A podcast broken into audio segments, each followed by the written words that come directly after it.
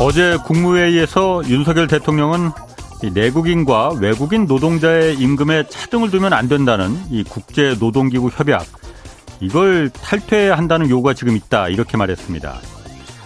외국인 노동자 임금을 깎아서 좀 어려운 자영업자와 중소기업 사장님들 좀 도와주자, 그런 얘기입니다.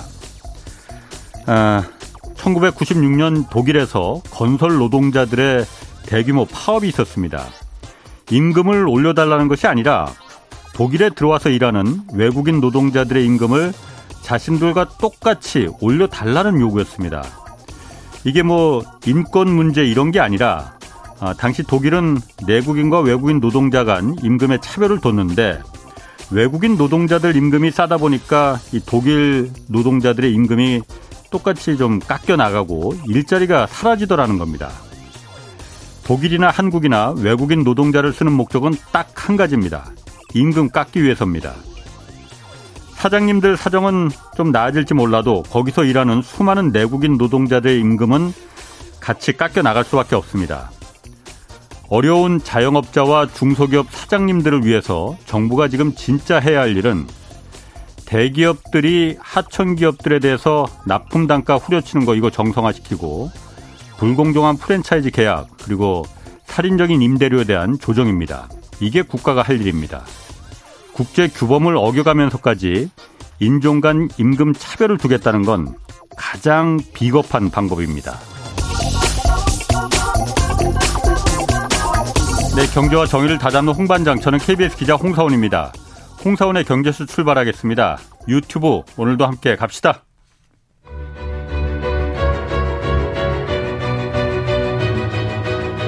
한국의 닥터둠, 거시경제의 거장 김영익 교수의 실전 경제 스쿨. 지금 꼭 알아야 할 경제 핵심 정보만 쉽고 정확하게 알려드립니다.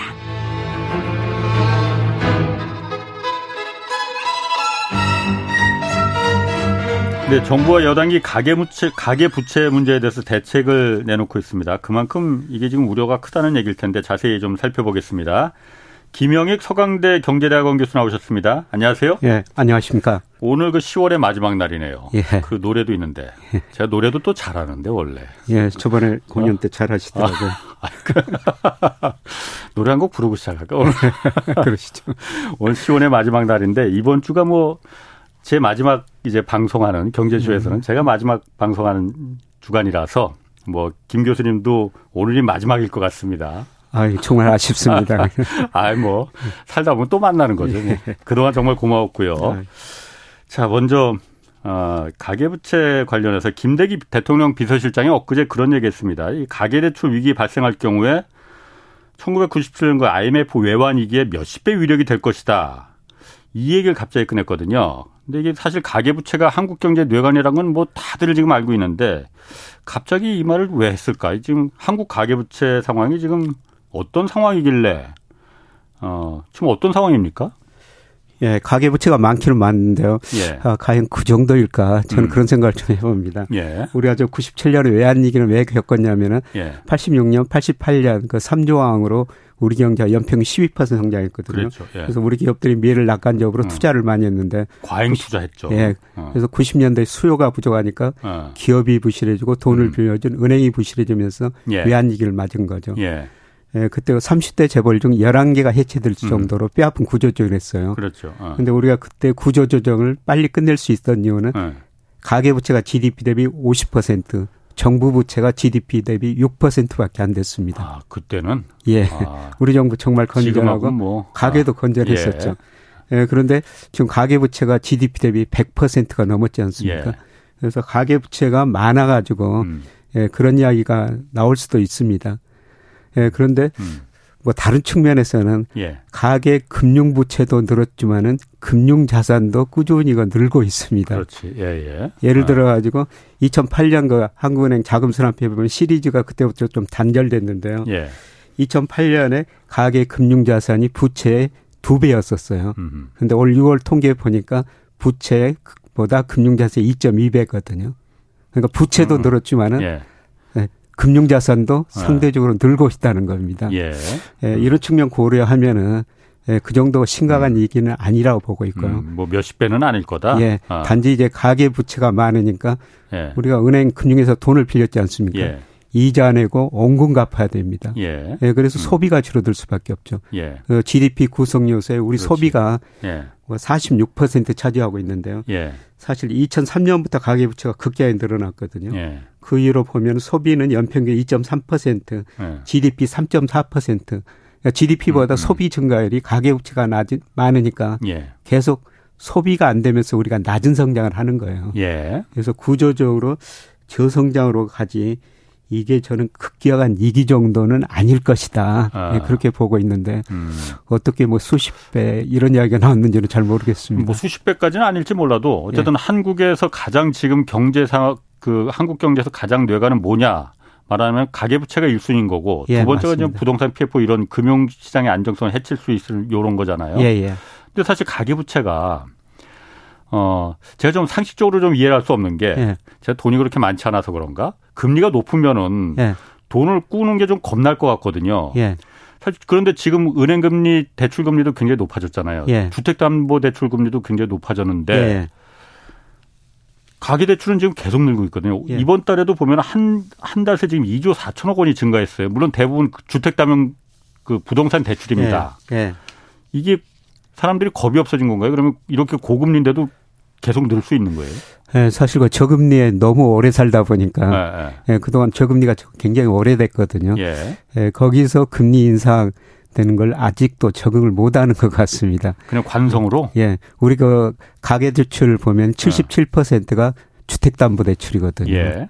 예, 그리고 그동안 오랫동안 그 집값이 올랐고 그래서 잠깐 이제 떨어지니까 야, 이 기회가 집살 기회가 아닌가 예, 그런 식으로 생각하면서 가계대출이 늘어나는 건데요. 예, 저도 그 측면에서 좀 위험하게 생각합니다. 예. 아직도 뭐 제가 평가하면은 소득에 비해서나 그다음에 월세 렌트 같은 거에 비해서 예, 주택 가격이 예. 한 20% 정도 가대평가돼 있는 상황이거든요. 예. 예. 그래서 이런 상황에서 뭐 주택 담보 대출, 뭐 집 살라고 돈 빌리는 거는 좀 위험하다는 생각은 듭니다. 그러니까 김 교수님은 위험하다고 생각하시지만은 예. 지금 빌리는 사람들은 예. 이 정도 주택 담보 대출이 지금 상단은 뭐 7%를 넘었지만은 한 5% 4.5% 이 정도 된다고 하잖아요. 예, 예. 이 정도 연 이자 물고서라도 물론 비싸긴 하지만은 예. 이 정도 물고라도 대출 받아서 집 사면은 집값이 더 오를 거다. 그러니까 예. 그게 훨씬 더 이득이다. 이렇게 판단하는 거잖아요. 그렇죠. 그 집값이 오를 것이라는 기대를 가지고 예. 예, 그렇게 돈 빌려 가지고 사시는 것 같은데요. 예, 그런데 앞서 말씀드린 것처럼 예, 제가 보기에는 가대평가됐다. 아직도 가대평가됐다. 예, 예. 예, 집값이 뭐 최근 거 2015년, 2020년 그 사이 굉장히 많이 올랐는데 예.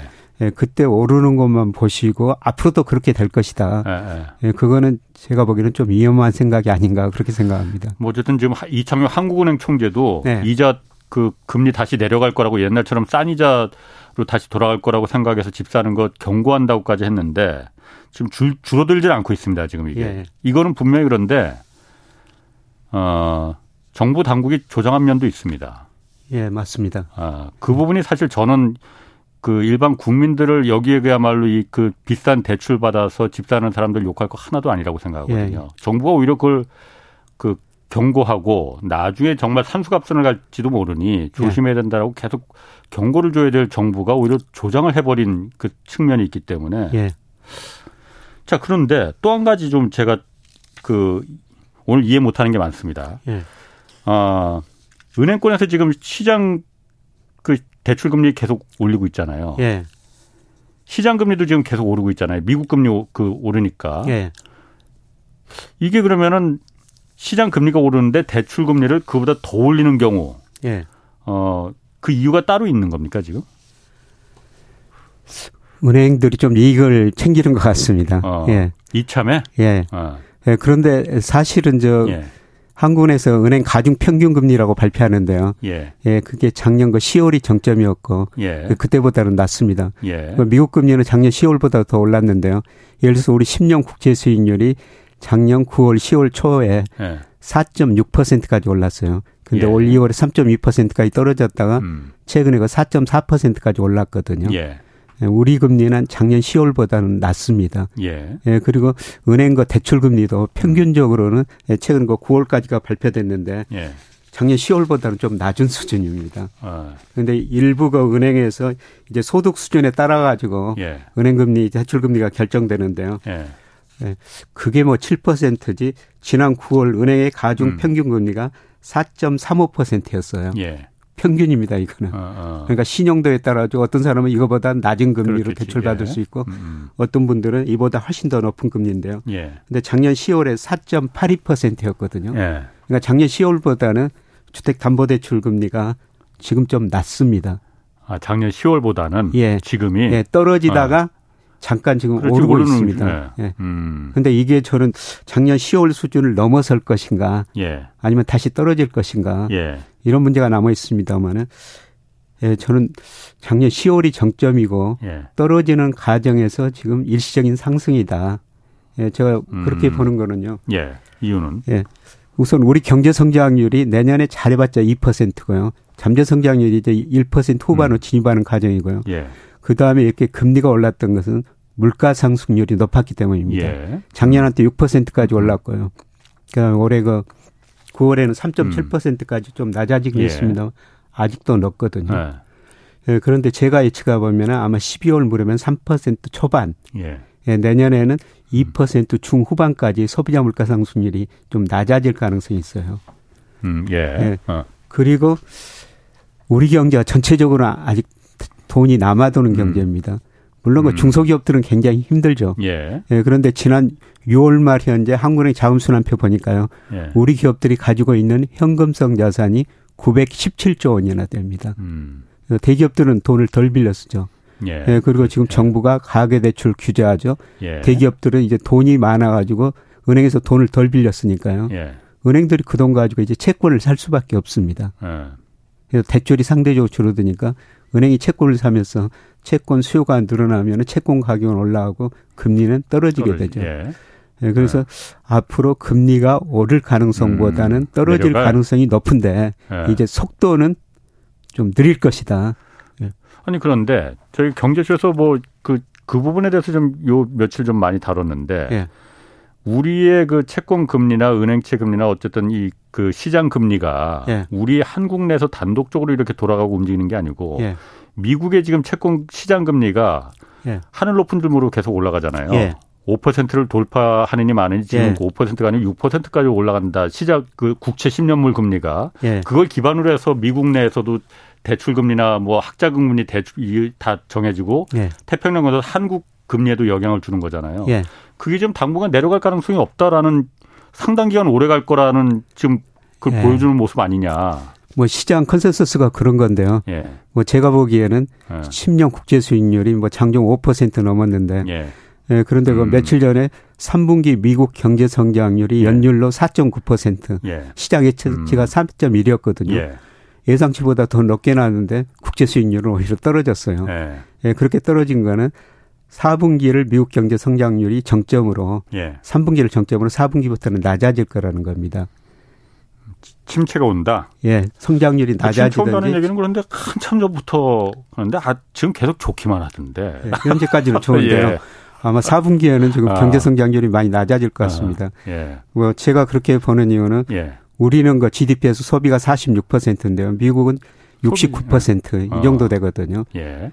예, 그런데 미국 가계들이 그동안 너무 많이 써가지고 저축률이 많이 낮아졌어요. 예. 그래서 예를 들어가지고 작년 저축률이 3.3%로 예. 2007년 글로벌 금융위기 예. 이후 가장 낮아졌거든요. 예.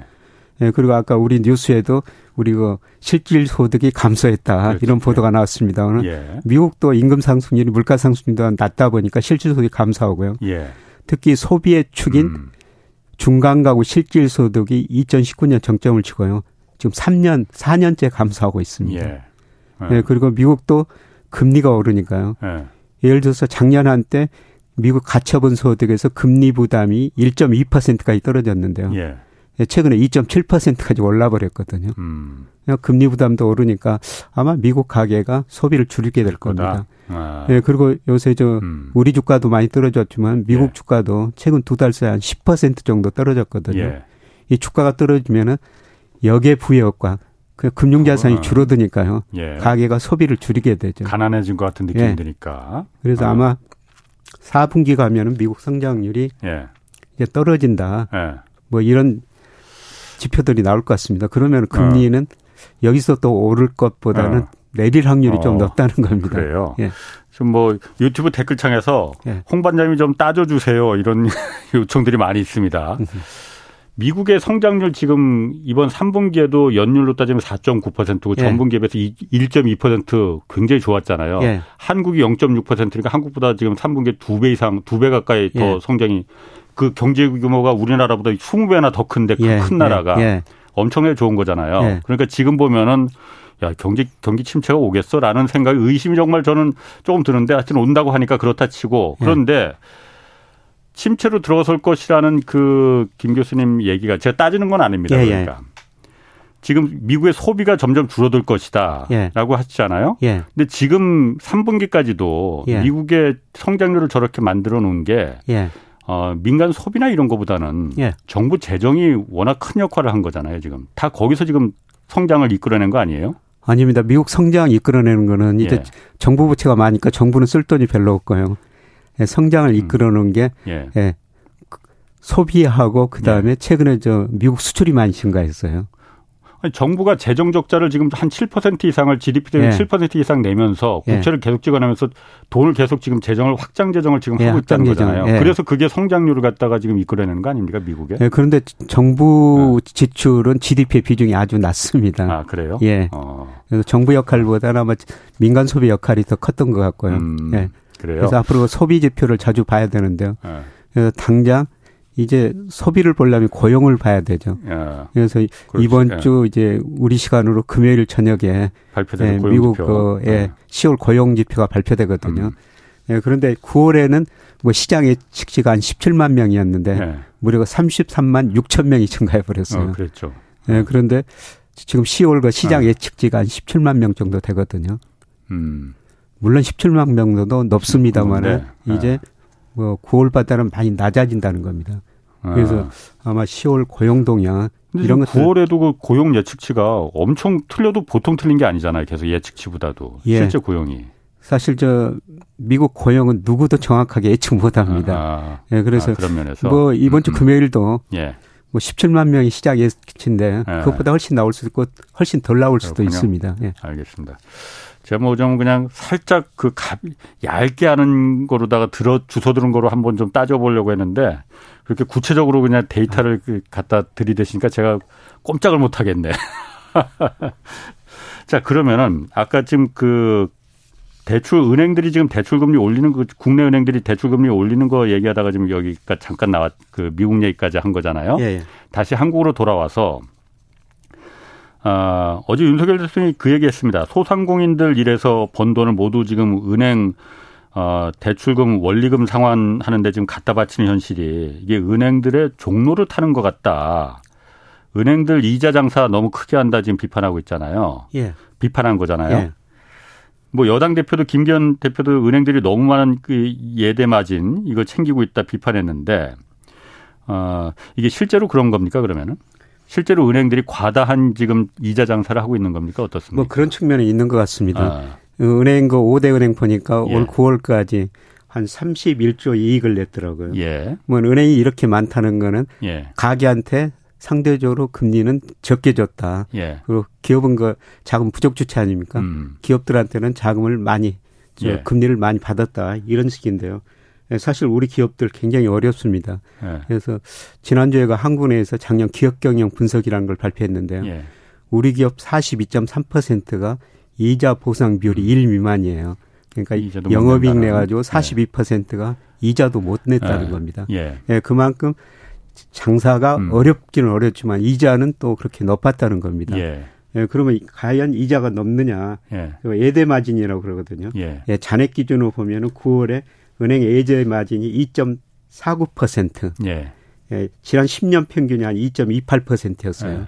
그러니까 과거 평균보다 지금 은행 예대 마진이 높습니다. 예대 마진은 그럼 그게 예금 이자가 낮은 겁니까? 아니면 대출 이자가 높은 겁니까? 대출 이자가 상대적으로 높다고 볼 수 있죠. 그런데 아까 작년 10월에 가장 대출 이자가 지금 대출 금리가 최고 정점 찍었다가 지금 계속 내려갔다가 요즘 잠깐 그 올라가는 그런 추세라고 하신 거잖아요. 그럼 수신금리도 낮아지고 있죠. 아. 예, 작년에는 저 은행에서 5% 예금금리도 줬는데요. 예. 예, 지금은 뭐 4% 안팎이거든요. 예. 수신금리도 낮아졌습니다. 수신금 예금이자도 낮아졌으니까 대출이자도 더 그만큼 더 많이 낮춰야 되는데 그건 낮춰요. 조금만 낮췄더라. 예, 그렇습니다. 아. 예. 그럼 지금 이게 2월에도 이런 비슷한 우리가 케이스가 있었잖아요. 그때 대통령이 상생금 은행들 공적인 책무 있다. 상생금융 해야 된다라고 해서 금융감독원장이 전국의 은행 돌면서 이자를 강제로 이제 낮췄잖아요. 예.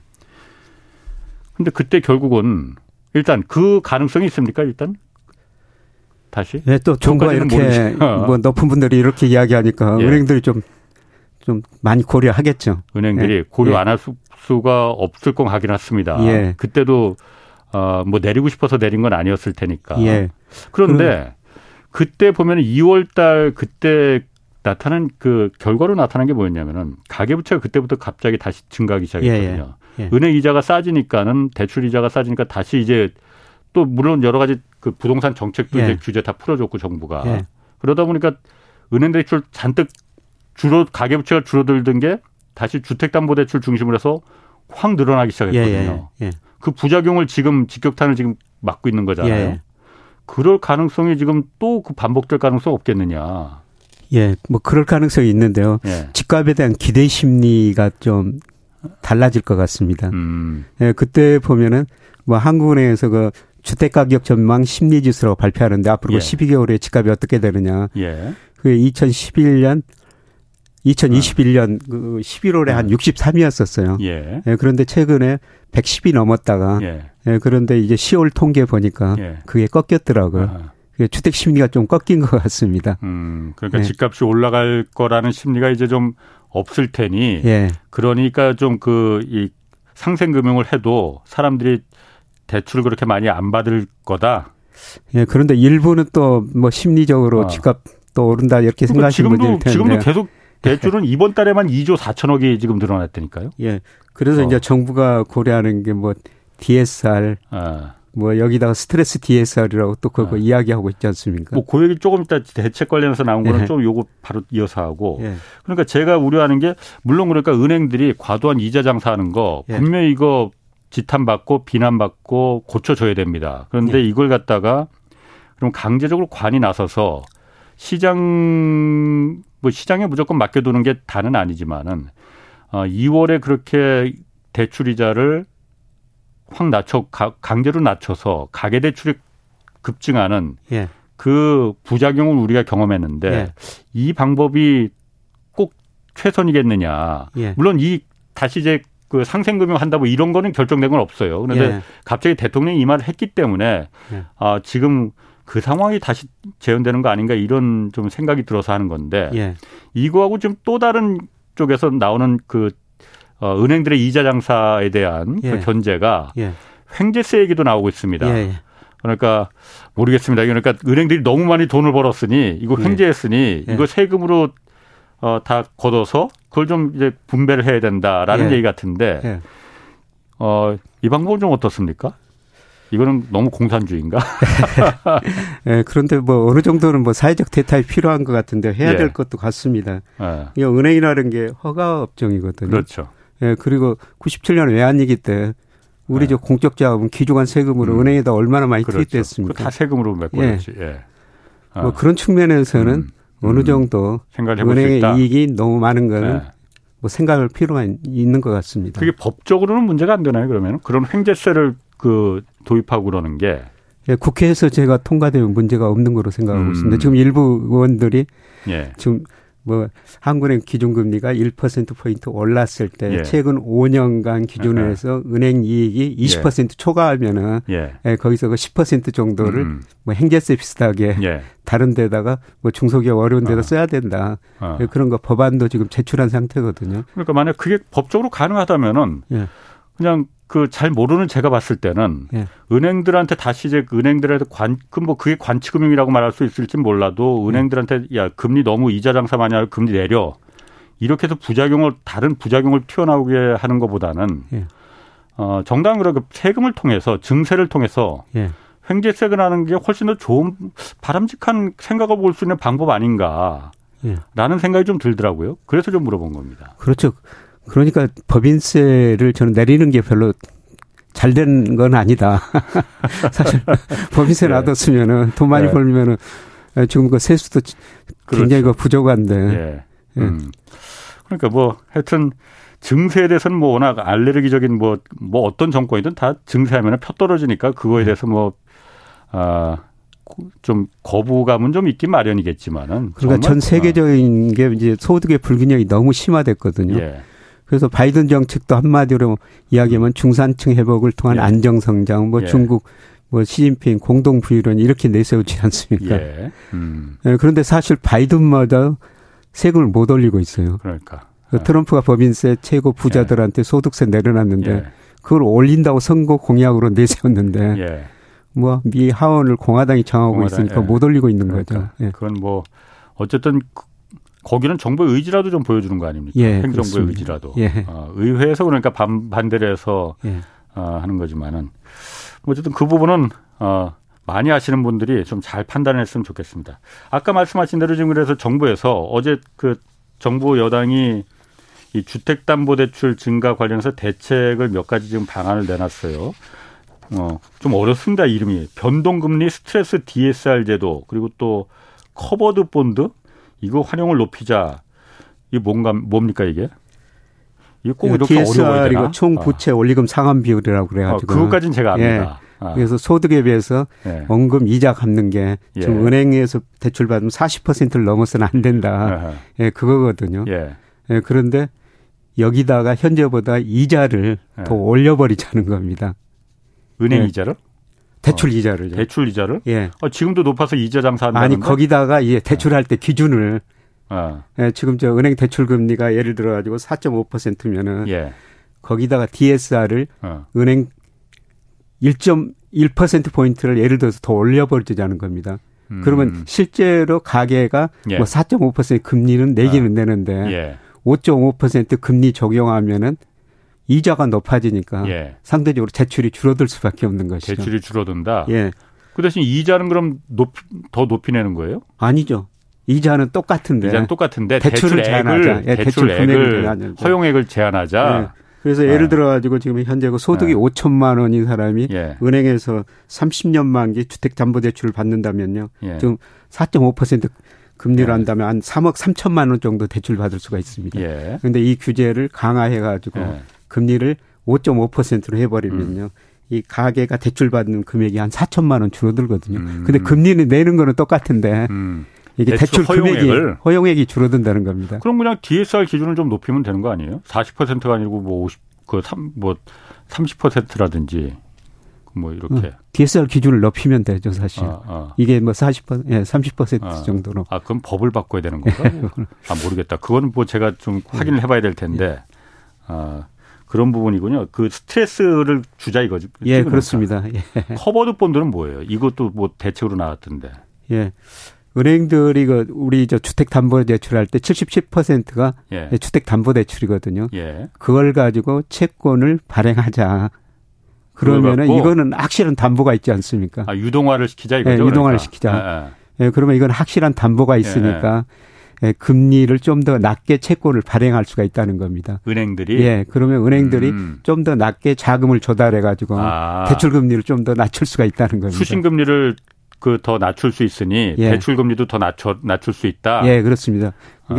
이 채권을 발행하면은 은행의 자금 조달 비용이 예. 더 낮아질 수가 있거든요. 그럼 여태까지 안 했어요? 은행들이 그럼 그걸 갖다 안 할 이유가 없었을 것 같은데? 예, 지금 조금씩 하고 있는데요. 예. 이걸 더 확대해야 되겠다.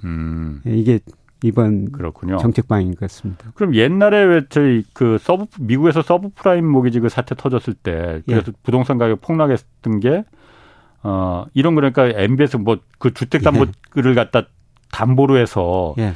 막 갖가지 금융 상품을 이걸 유동화를 시켜서 그게 결국 나중에 보니까 폭탄이 돼 버린 거잖아요. 그렇죠. 그럴 걱정은 안 해도 되는 거예요, 그럼 이런 거. 그러네, 이걸 만들 때 이제 신용등급을 평가해야 되겠죠. 아. 예, 가계 신용등급을 평가해가지고 예.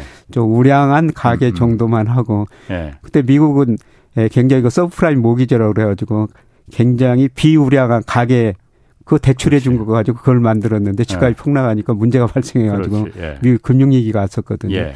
아마 신용등급은 고려할 것 같습니다. 은행들이 이걸 발행할 때는. 그러니까 그런 거를 고려해야지 안 그러면은 그 서브프라임 모기지 같은 사태가 발생할 우려도. 그렇습니다. 예, 예. 하긴 그렇기 때문에 은행들이나 예. 여기서 잘 안 했겠지. 그걸 할 수 있으면 낮은 금리로 얼마든지 이게 신고도 허가도 받아야 될 것 같고. 예, 그렇습니다. 예. 또 하나 오늘 뉴스가 조금 전에 오늘 뉴스가 일본이 지금 10년물 국채 일본이 이제 시장금리를 통제하잖아요. 기준금리 통제하는 예, 것뿐만이 예, 아니고 예. 10년물 국채 그 한도를 1% 넘으면 안 돼. 예. 1% 넘으면 일본 중앙은행이 계속 일본 국채 사들여서 그 금리를 떨어뜨릴 거야. 수익률을 했는데 예. 1% 넘어가는 거 이거 용인하겠다라고 예. 했어요. 예. 1% 넘어가는 걸 일단 용어부터 1% 넘어가겠다는 걸 용인하겠다는 게 예. 10년물 국채에 대해서 수익률 통제, 이 금리 통제하는 걸 그럼 안 하겠다는 겁니까? 예? 하기는 하겠다는 건데요. 지금 원래 0%인데 상한선을 1%로 지난 그렇지. 7월에 예. 정해놨거든요. 예. 예, 그런데 1%를 넘어더라도 예. 그냥 일시적으로 넘어더라도 허용하겠다. 아직 안 하겠다는 이야기는 아닌 것 같고요. 그러니까 한다는 건지 안 한다는 건지 일본은 그러니까 정확하지 네. 말을 안 하더라고요. 것 같습니다. 그러니까 뭐 용어로만 보면은 1%에서 예를 들어서 그걸 예. 그 금리를 올라가는 걸 허용하는 걸 예를 들어서 1.5%까지 허용하겠다든지 예. 수치를 정해놓은 게 아니고 예. 구체적으로 숫자를 말해놓질 않았어. 그러니까 예. 그러면 금리 이제 그 자유로 한국이나 미국처럼 풀어놓겠다는 얘기인가? 앞으로 이제 풀어놓는 방향으로 가는 뭐 중간 정도라고 보시면 될 것 같습니다. 중간 정도. 왜냐하면 저 이번 그 일본이 그 통화정책 결정회의하면서 네. 물가 상승률을 많이 높여버렸더라고요. 당초 예상보다. 그러니까 올해 물가 상승률은 7월에 2.5%였는데 2.8% 내년도 예. 1.9에서 2.8%로 예. 올려버렸어요. 그러면 뭐 이제 풀겠다는 건 물 한 잔 드시고. 아니 그러니까 일본 같은 경우도 지금 물가가 그 물 한 잔 갖다 주시고요. 예. 일본 같은 경우도 물가가 지금 예. 워낙 디플레에 시달려서 그렇지 요즘 최근 들어서는 꽤 많이 올라갔잖아요. 예. 그리고 특히나 근원 물가, 그 에너지나 곡물을 뺀 예. 근원 물가 같은 경우에는 4%로 지금 거의 뭐 미국 수준으로 그 올라갔다고 예. 하거든요. 예, 그렇습니다. 그러면은 이 상황을 더 이상 견디지를 못하니까는 이 시장 금리를 지금 좀 그 올려서 예. 긴축에 들어가는 겁니까? 그러면은 물가를 잡으려고? 예, 그런 것 같습니다. 그럼 이게 우리한테 어떤 좋은 영향을 줍니까? 나쁜 영향을 줍니까? 우선 저 오늘 이렇게 했어도 예. 그냥 엔이 전혀 강세 안 가더라고요. 150원 정도 그대로 예. 유지하고 있고요. 예. 예, 그런데 문제는 그 일본 금리가 많이 올라버리면은 우리 일본 자금이 우리나라에 얼마나 들어있는지는 정확히 발표를 안 하거든요. 많이 들어와 있다고 합니다. 예. 뭐 사무라이 펀드니 뭐 해갖고. 그러니까 우리 그 채권 시장에 아시아계 자금이 47%가 들어와 있어요. 그런데 거기서 일본 자금이 얼마인지 구체적인 통계는 아직 발표를 안 하거든요. 예. 그런데 일본 금리가 예를 들어서 1%, 2%로 올라버리면요. 예. 아마 일본 그 보험회사들이 예. 우리 시장에서 돈 빼내가겠죠. 예. 최근에도 저 미국이나 호주 시장에서 미국이나 호주 국채 수익률이 일본 금리보다 훨씬 더 높지 않습니까? 예. 그런데도 일본 금융회사들이 예. 해외 투자할 때는 한해지를 하는데 예. 이 한해지 비용을 고려하니까 뭐 수익률 차이가 거의 없더라는 겁니다. 예. 그래서 자기네 금리가 낮은데도 자기네 국채를 지금 사고 있다는 거죠. 예. 예. 그런데 일본 금리가 오늘 보니까 0.9%가 넘었던데 10년 국채 수익률이. 예. 이게 1%, 2%로 가면은 이제 자기네 국채 사겠죠. 지금 보험사들이 가장 많이 사고 있으니까. 예, 그렇죠. 예. 외국에, 한국에 그 금융상품 사뒀던 걸 빼서 예. 일본 국채를 살 거다. 예, 예, 그렇죠. 그러면은 일본 정부는 어쨌든 이게 일본 그 정부가 발행하는 거잖아요. 예. 일본 정부의 국가 부채는 뭐 당연히 전 세계 원톱인데 예. 250%가 뭐 그렇잖아요. 예. 그렇기 때문에 지금 국채, 야, 기준금리 이거 못 올리는 거다. 그거 올리면은 이자 올라가는 걸 예. 도저히 일본 정부가 감당하지 못한다는 거잖아요. 예, 예. 이걸 용인하면은 이제 10년물 국채도 일본 국채가 어쨌든 채권을 발행하는 건데 예, 예. 1% 넘게 이자를 주겠다라고 하면은 예. 일본 정부가 버틸 수는 있습니까? 그게 이제 명목 GDP가 더 올라가면 되죠. 명목 GDP가 올라가면은 예. 예. 세금이 더 거치니까요. 예. 예. 그래서 일본 경제가 과연 금리 올라간 것보다 명목 GDP 증가 속도가 더 예. 빠르느냐. 예. 그게 남아있는 문제인데요. 예. 예. 그런데 이 물가 상승률이 오른다는 거는 예. 명목 GDP가 예. 뭐 물가가 2.8% 상당한다는 것은 명목 GDP는 4% 증가한다는 겁니다. 실질 GDP가 한 1%, 1.2% 정도 일본 경제가 성장하니까요. 예. 명목 GDP가 4% 성장하면은 예. 그만큼 세금이 많이 거치게 그렇지. 되는 거죠. 예. 그럼 버틸 수 있다 이거죠. 예. 일본 정부가. 예. 그래서 말씀하십시오. 과연 그 GDP가 그만큼 이제 성장할 것인가, 경제가 예. 그만큼 성장할 것인가. 예. 여기에 이제 달려있는 것 같습니다. 이제 금리 오르는 속도하고 명목 GDP 늘어나는 속도하고 예. 누가 더 빠르느냐. 명목 GDP가 오르는 속도가 더 빠르다면은 국가 부채가 분모에는 명목 GDP, 분자에는 부채가 들어가니까요. 예. 명목 GDP가 더 빠르다면 부채 비율이 줄어드니까 견딜 수가 있거든요. 만약에 예. 성장이 안 된 예상대로 기대했던 것만큼 성장이 안 되면은 GDP가 늘어나지 않으면 어떻게 되는 겁니까? 그러면은 일본 정부가 공무원 월급도 못 주는 상황이 네. 될 수가 있죠. 그럼 혹시 이런 건 아닙니까? 지금 어쨌든 요즘 보면은 최근 그 지난 몇 달간 그 작년 그 올해 초부터 해서 일본 경제가 굉장히 좋아지고 있잖아요. 예. 어쨌든 주식시장도 지금 뜨겁고 예. 뭐 집값도 뭐 옛날 수준 뭐 회복했다고 하고 예. 경기가 많이 성장이 지금 좋아지고 있잖아요. 예. 일본 정부 입장에서도 이런 마이너스 기준금리 그 초에 그 초저금리 상태를 예. 천년만년 끌고 갈 수는 없을 것이다. 이걸 언젠가는 이제 그렇죠. 다 틀어야 되는데 예. 이자 낼 거 일본 정부가 망할까 봐 겁나서 못하는데 예. 지금 보니까는 이게 일본이 오랜만에 이게 경기가 돌아오네. 예예. 그럼 지금이 타이밍이다. 기회다. 예. 이렇게 생각한 거 아니에요? 예. 뭐 그렇게 생각할 수가 있죠. 예, 그래서 최근에 그 임금도 뭐 기업들한테 많이 올려달라. 예. 그러니까 인플레 기대 심리가 생기면은 예. 가게도 그동안 소비를 안 했는데 소비를 하게 되거든요. 예. 예, 기업도 가격 올려주고, 막 임금 올려주고, 예. 예, 그동안 그 디플레이션이라는 악순환이 발생했었죠. 예. 예. 뭐 물가가 떨어지니까 가게 소비 줄고, 기업 매출 줄고, 고용 줄이고. 예. 예, 그런데 물가가 오르니까 예. 가게가 소비를 할 거라는 겁니다. 예. 예, 그러면 예. 기업 매출 늘어나고, 이익 늘어나고, 기업은 고용을 늘리고, 임금 올려주고. 이런 그동안 악순환에서는 일본 경제가 네. 서서히 탈피하고 있는 것 같습니다. 그리고 오늘 일본 소비자들도 이제 국민들도 오늘 물건 사는 게 내일 사는 것보다 싸다. 그러니까 그렇죠. 오늘 사야 돼. 예. 그래서 소비가 이 순환을 갖다 돌게 해주는 마중물이 될 수 있을 거다. 예, 예. 그러면은 일본 경제가 살아나서 그거를 일본 정부가 이참이네. 이 기회에 이걸 그 초저금리 상황을 탈피해야겠네라고 지금 기회를 잡아서 만약 올리면은. 예. 시장금리 올라가고 그러면은 한국에 있는 일본계 자금이 얼마가 될지 모르겠지만 꽤 많은 자금이 있을 겁니다. 예, 그럼 그게 다시 일본으로 돌아가서 이 엔캐리 트레이드가 이제 꼭 예, 예. 이른바 엔캐리 트레이드가 종식되는 예, 예. 그러면은 그게 한국 금융시장에 굉장히 큰 타격을 줄 수밖에 없는 거잖아요. 예. 뭐 채권 시장에 영향을 줄고 지금 환율에도 영향을 줄 수가 있죠. $1 환율. 예. 지금 N에 비해서 우리가 지금 1대 9 정도 유지하고 있지 않습니까? 그런데 예, 예. 장기 평균이 1대 10이에요. 예. 예, 그러면 엔화가 상대적으로 강세되고 예. 원화는 약세가 되니까 예. 지금 1대 9에서 1대 10 정도로 예. 뭐 다시 그렇게 올라갈 수가 있을 것 같습니다. 그러면 일본은 좋지만 우리 입장에서 생각했을 때는 그 상황이 안 오는 게 더 좋은 겁니까? 그러면은? 금융시장에서 비해서는 안 오는 게 좋은데요. 그런데 예. 환율 측면에서 보면은 또 예. 우리 돈 가치가 엔화에 비해서 상대적으로 떨어지면은 요새 이제 환율이 수출에 영향을 미치는 영향은 갈수록 줄어들고 있습니다만은 어느 정도는 수출에는 긍정적인 실물 경제에는 예. 긍정적인 영향을 미칠 것 같습니다. 수출에는 예. 원저가 엔저보다 더 심해지니 그러면 예. 수출 기업들한테는 좀 유리해질 거다. 예, 예. 그러면은 아까 말씀하신 대로 일본이 그 기대하는 지금 이제 일단 그 10년물 일본 10년물 국채 상한선을 1% 이상도 이제 용인하겠다. 예. 올려 보내겠다.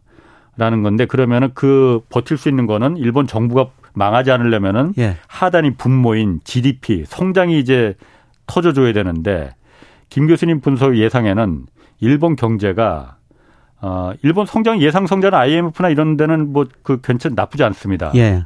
그 어떻게 예상하십니까? 예, 저는 디플레 탈피하고 있다고 보고 있고요. 예. 뭐 아직도 일본 잠재 성장은 1%를 좀 넘는데 예.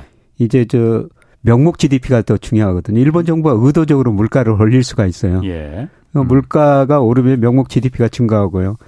예, 그다음에 우리 그 가계 금융자산이 부채에 비해서 2.2배인데요. 예. 일본은 5.5배 정도 되거든요. 예. 일본 가계 금융자산 많이 가지고 있습니다. 예, 그 돈 가지고 일본 사람들이 소비하면은 디플레 탈피할 수가 있다는 겁니다. 예. 예.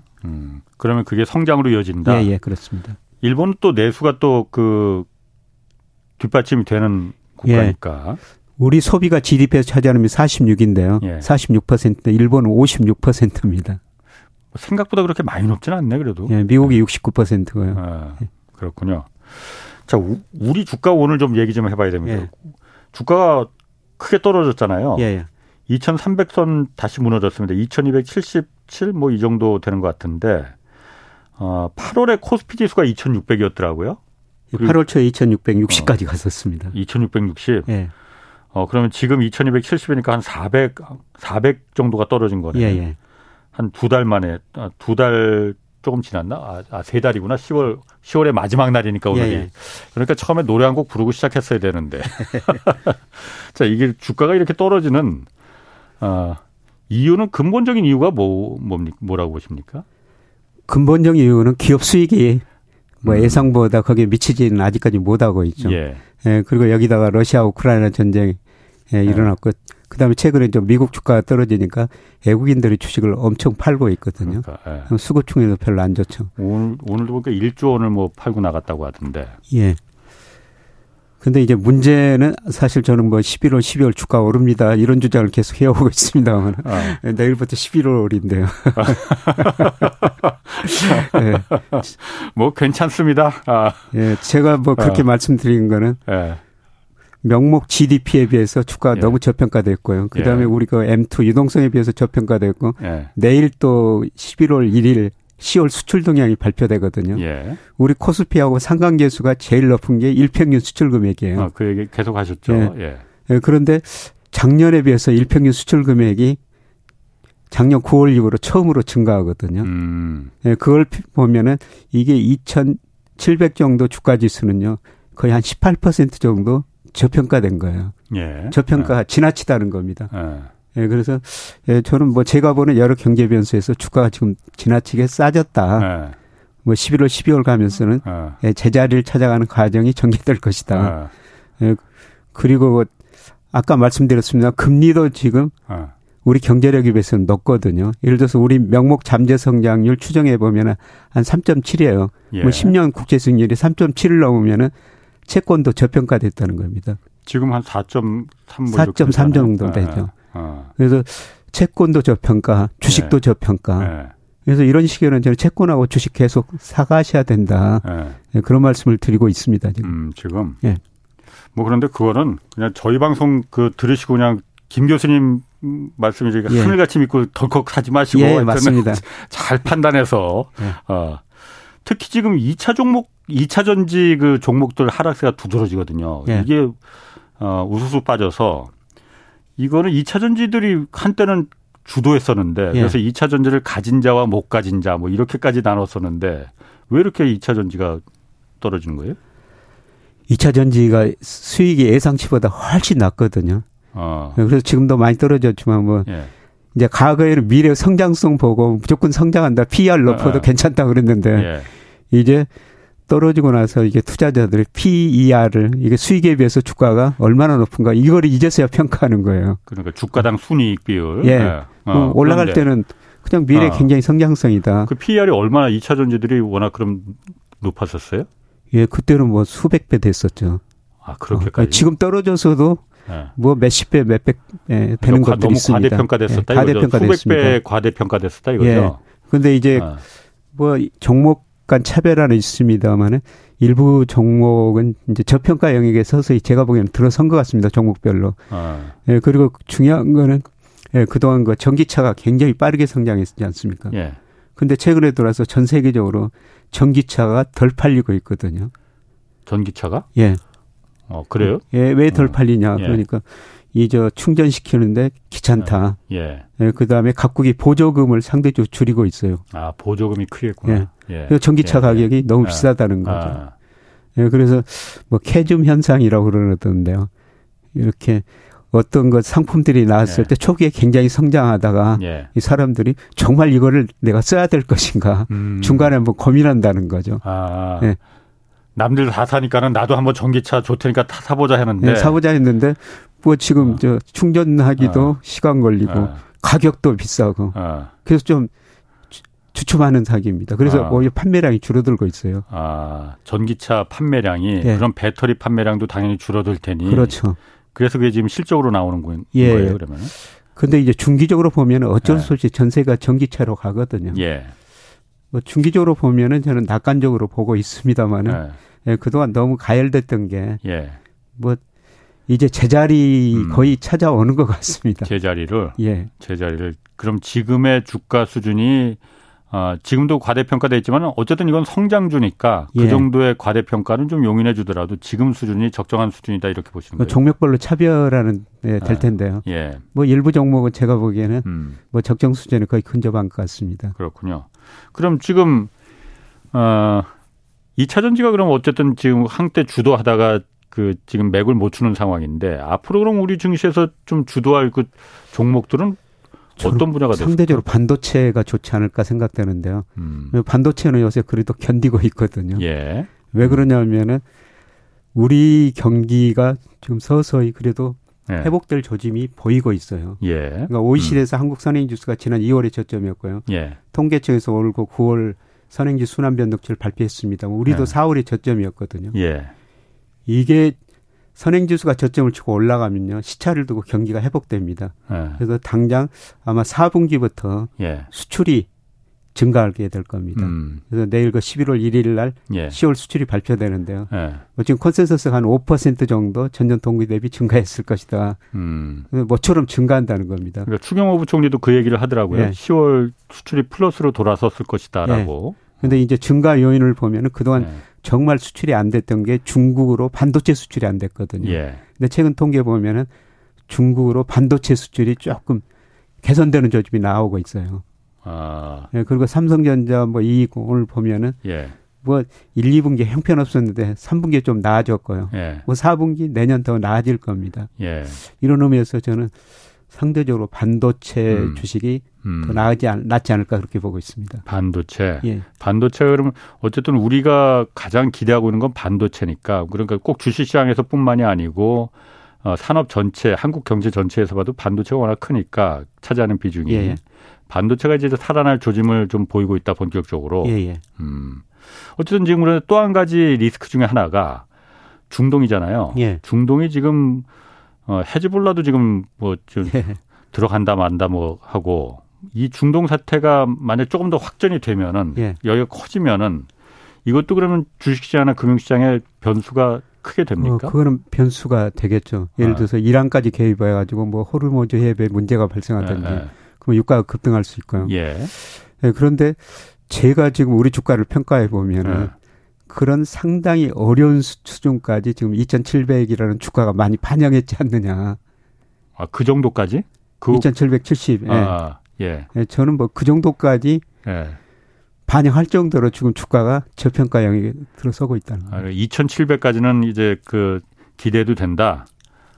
그러니까 지금 상황을 그 주가지수까지는 2,200선인데 예. 그렇게 보시는 거예요?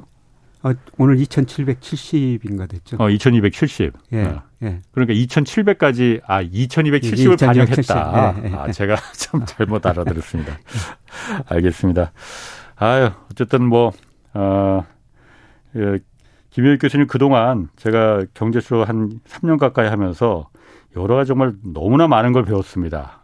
제 눈을 뜨게 해주신 분 중에 한 분이십니다. 그래서 정말 고맙게 생각합니다. 부끄럽습니다. 자, 앞으로도 종종 연락 제가 하겠습니다. 예, 자주 고맙습니다. 뵙겠습니다. 예. 자, 이제 3일 남았습니다. 지금까지 김영익 서강대 경제대학원 교수였습니다. 고맙습니다. 네, 고맙습니다. 지금까지 경제와 정의를 다잡는 홍반장, 홍사원의 경제쇼였습니다.